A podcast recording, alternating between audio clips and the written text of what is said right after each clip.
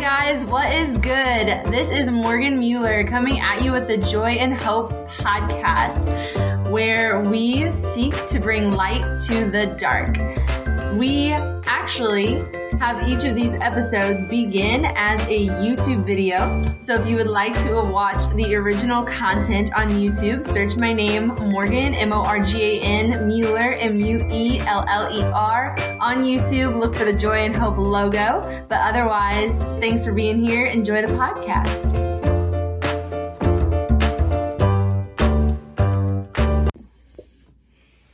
Come, Holy Spirit. Hey guys, Morgan here, bringing you another episode of Joy in Hope. Just a little one. And just some thoughts on promise rings. Because for whatever reason, they have been coming up a lot in my life lately. I'm meeting a lot of people who have them. What did I just say? Did I say what I meant to say? Thoughts on promise rings? So, purity rings. I have one. Wear it on my right finger, right ring finger.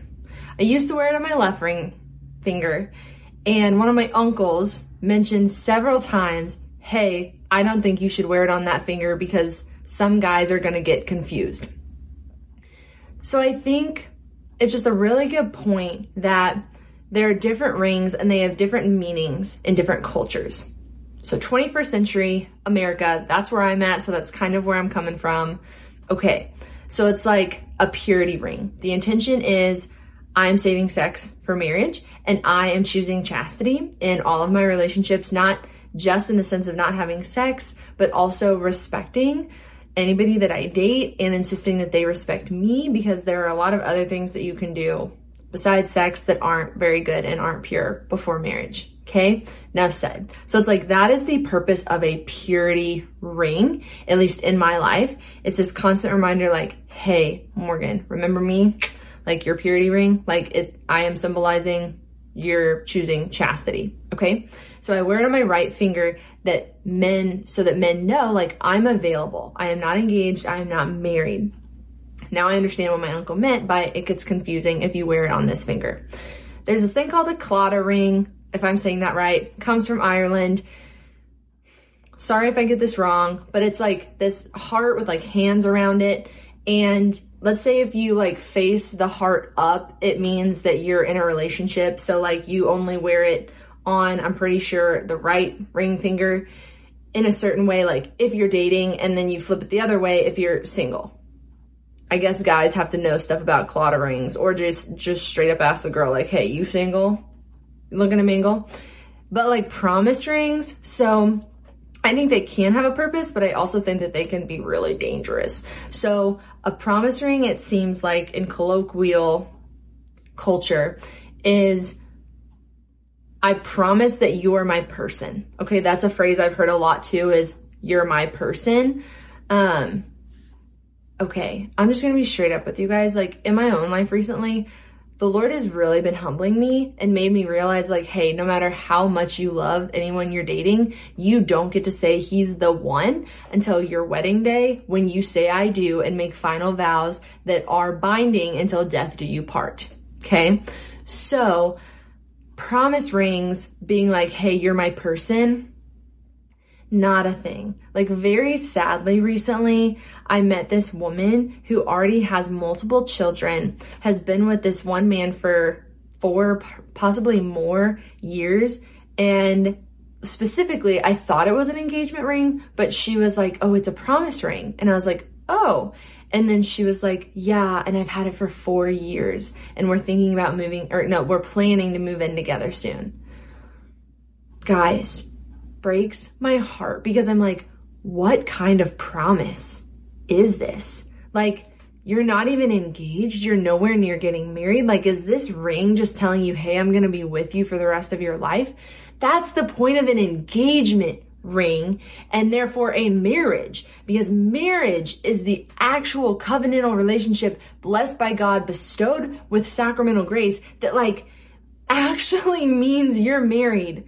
Like in the eyes of God, you might not be married if you've just gotten married in a courtroom.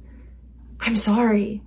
I'm I'm just speaking truth. I'm not sorry. So I take that back. I'm not sorry. I'm speaking the truth. Jesus in your most holy name help me to speak the truth.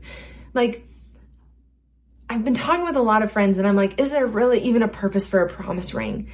Maybe. If it's a purity ring and your like boyfriend or girlfriend like gives it to you and you're wearing it on your ring finger because like you are both promising to save yourself for marriage. So in a sense, this promise ring is actually a purity ring, but it's between the two of you and you're going to wear that until you get the engagement ring and get married.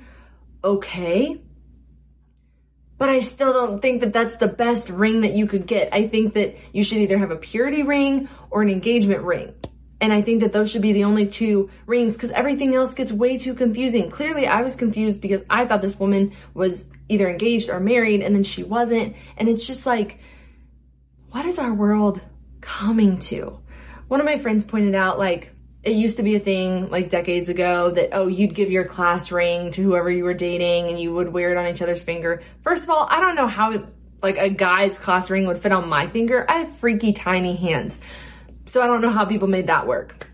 Maybe girls just beefed up when they dated a guy so that their finger fit around his ring. I don't know. But I'm just like, I just want to share my thoughts, not to condemn at all. If you want to share your thoughts in the comments, like if you have a promise ring and you're like, here's why I have it, go for it. But please be kind because I'm trying to be kind over here and just share my thoughts. So feel free to share yours because what you feel and what you think matters.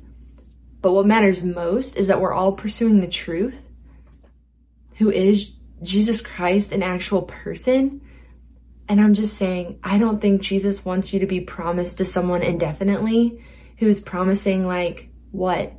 To never even propose to you, to never marry you, to impregnate you with no commitment in sight. The word promise is just that a word. Sacraments are actual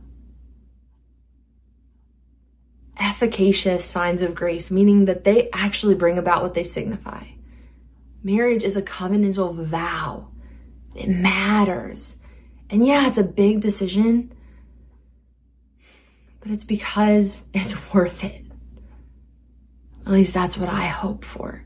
And that's what I've heard from countless Catholic Christian couples who have waited and not just promised each other, but actually lived out purity in their relationships. And when they failed, went to confession and tried again because the person was worth it. You're worth waiting for if no one's ever told you. And don't just be hanging on by a promise.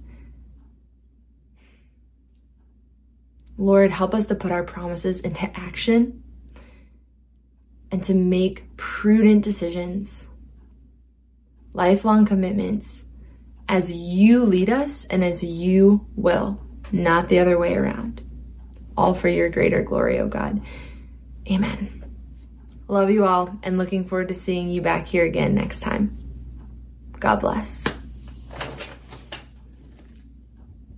Thanks so much for joining us today on the Joy in Hope podcast, where we seek to bring light to the dark. If you enjoy our mission, we would love for you to become a patron on Patreon. Our patrons are what make it possible for us to continue doing joy in hope full time, bringing you the inspiring creative content that uplifts you to live more joyful, hopeful lives. So please consider supporting us.